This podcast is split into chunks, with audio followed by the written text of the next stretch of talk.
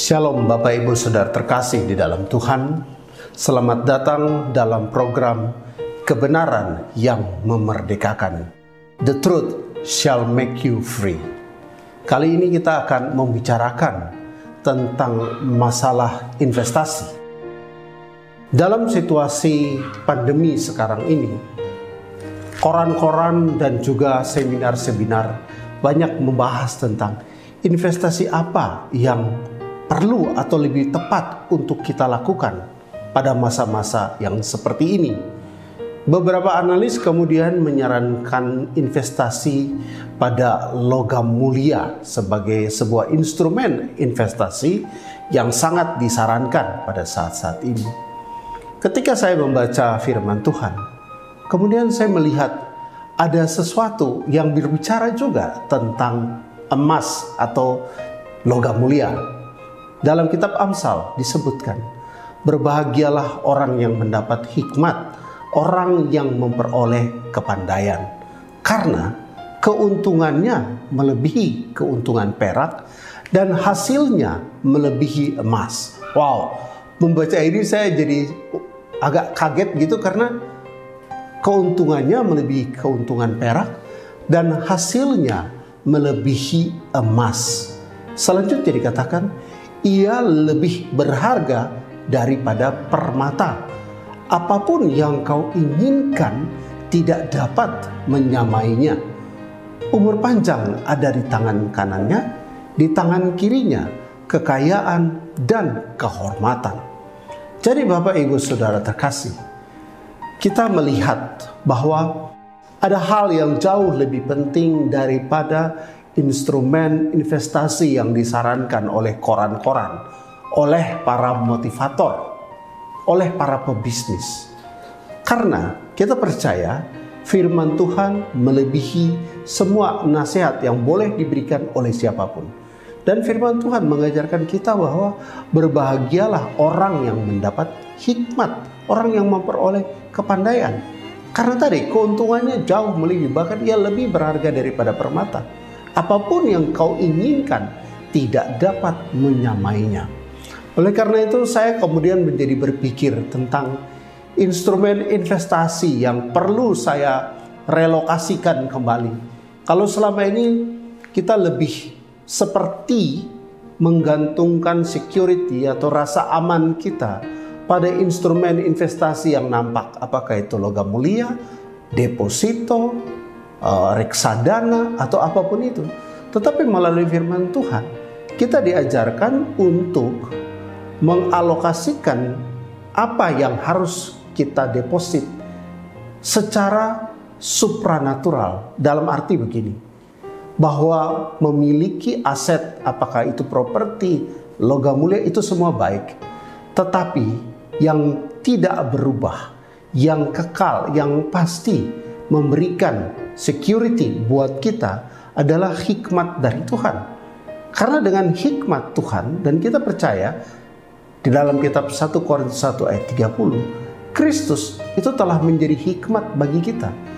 Dengan memiliki hubungan yang erat dengan Tuhan, menghabiskan waktu dengan firman Tuhan, masuk ke dalam hadiratnya, menurutku di situ kita sedang berinvestasi dan di situ kita sedang menanamkan investasi kita, waktu, perhatian, pemikiran kita kepada sesuatu yang jauh lebih bernilai, jauh lebih berharga daripada emas, logam mulia, deposito, properti, dan lain-lain.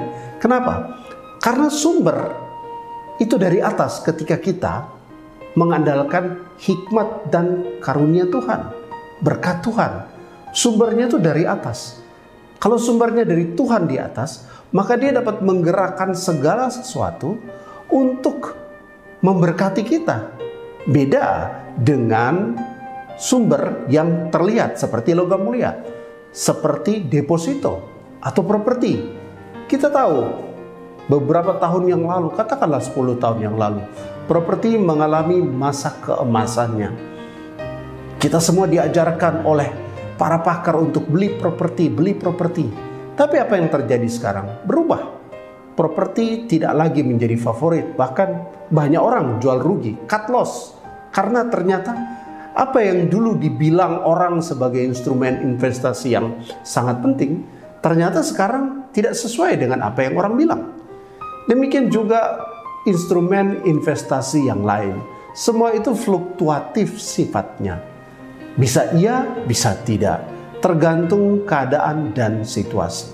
Tapi dari firman Tuhan kita belajar bahwa instrumen investasi yang paling tepat kita lakukan adalah membenamkan diri, waktu, pikiran, dan tenaga kita untuk menjadi semakin dekat, menyatu dengan hikmat, yaitu Kristus yang ada di dalam kita. Dengan menyadari ini, maka bukan kita yang mencari berkat, tapi berkat yang akan mendatangi kita, berkat yang akan mencari kita, menemukan kita, mencaplok kita, karena kita tidak berkonsentrasi mencari berkat, tetapi kita mencari Tuhan.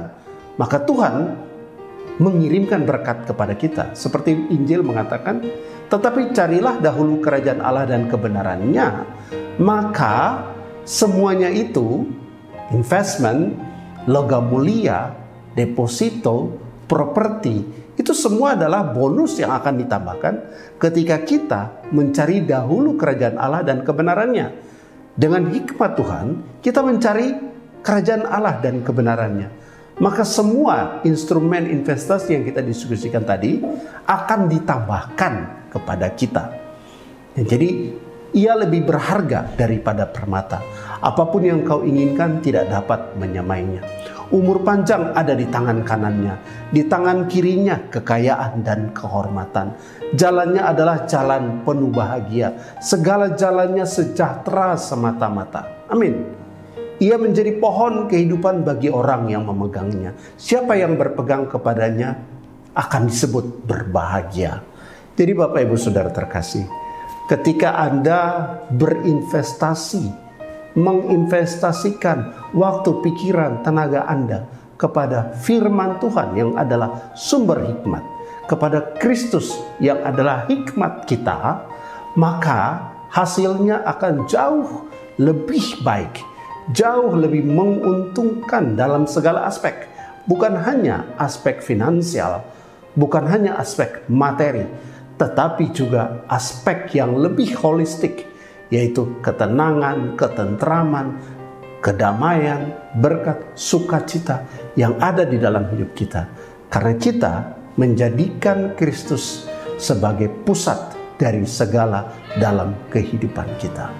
Amin. Saya percaya ini sharing yang sangat memberkati dan memerdekakan. Seperti judul dari topik diskusi atau tema dari program ini adalah kebenaran yang memerdekakan. Jadi saya berharap kebenaran firman Tuhan memerdekakan kita dari belenggu pemikiran investasi yang banyak diajarkan oleh para motivator atau analis keuangan. Karena kita berpegang kepada firman Tuhan yang jauh lebih powerful daripada setiap orang yang mengaku ahli dalam bidang apa pun itu. Tuhan memberkati.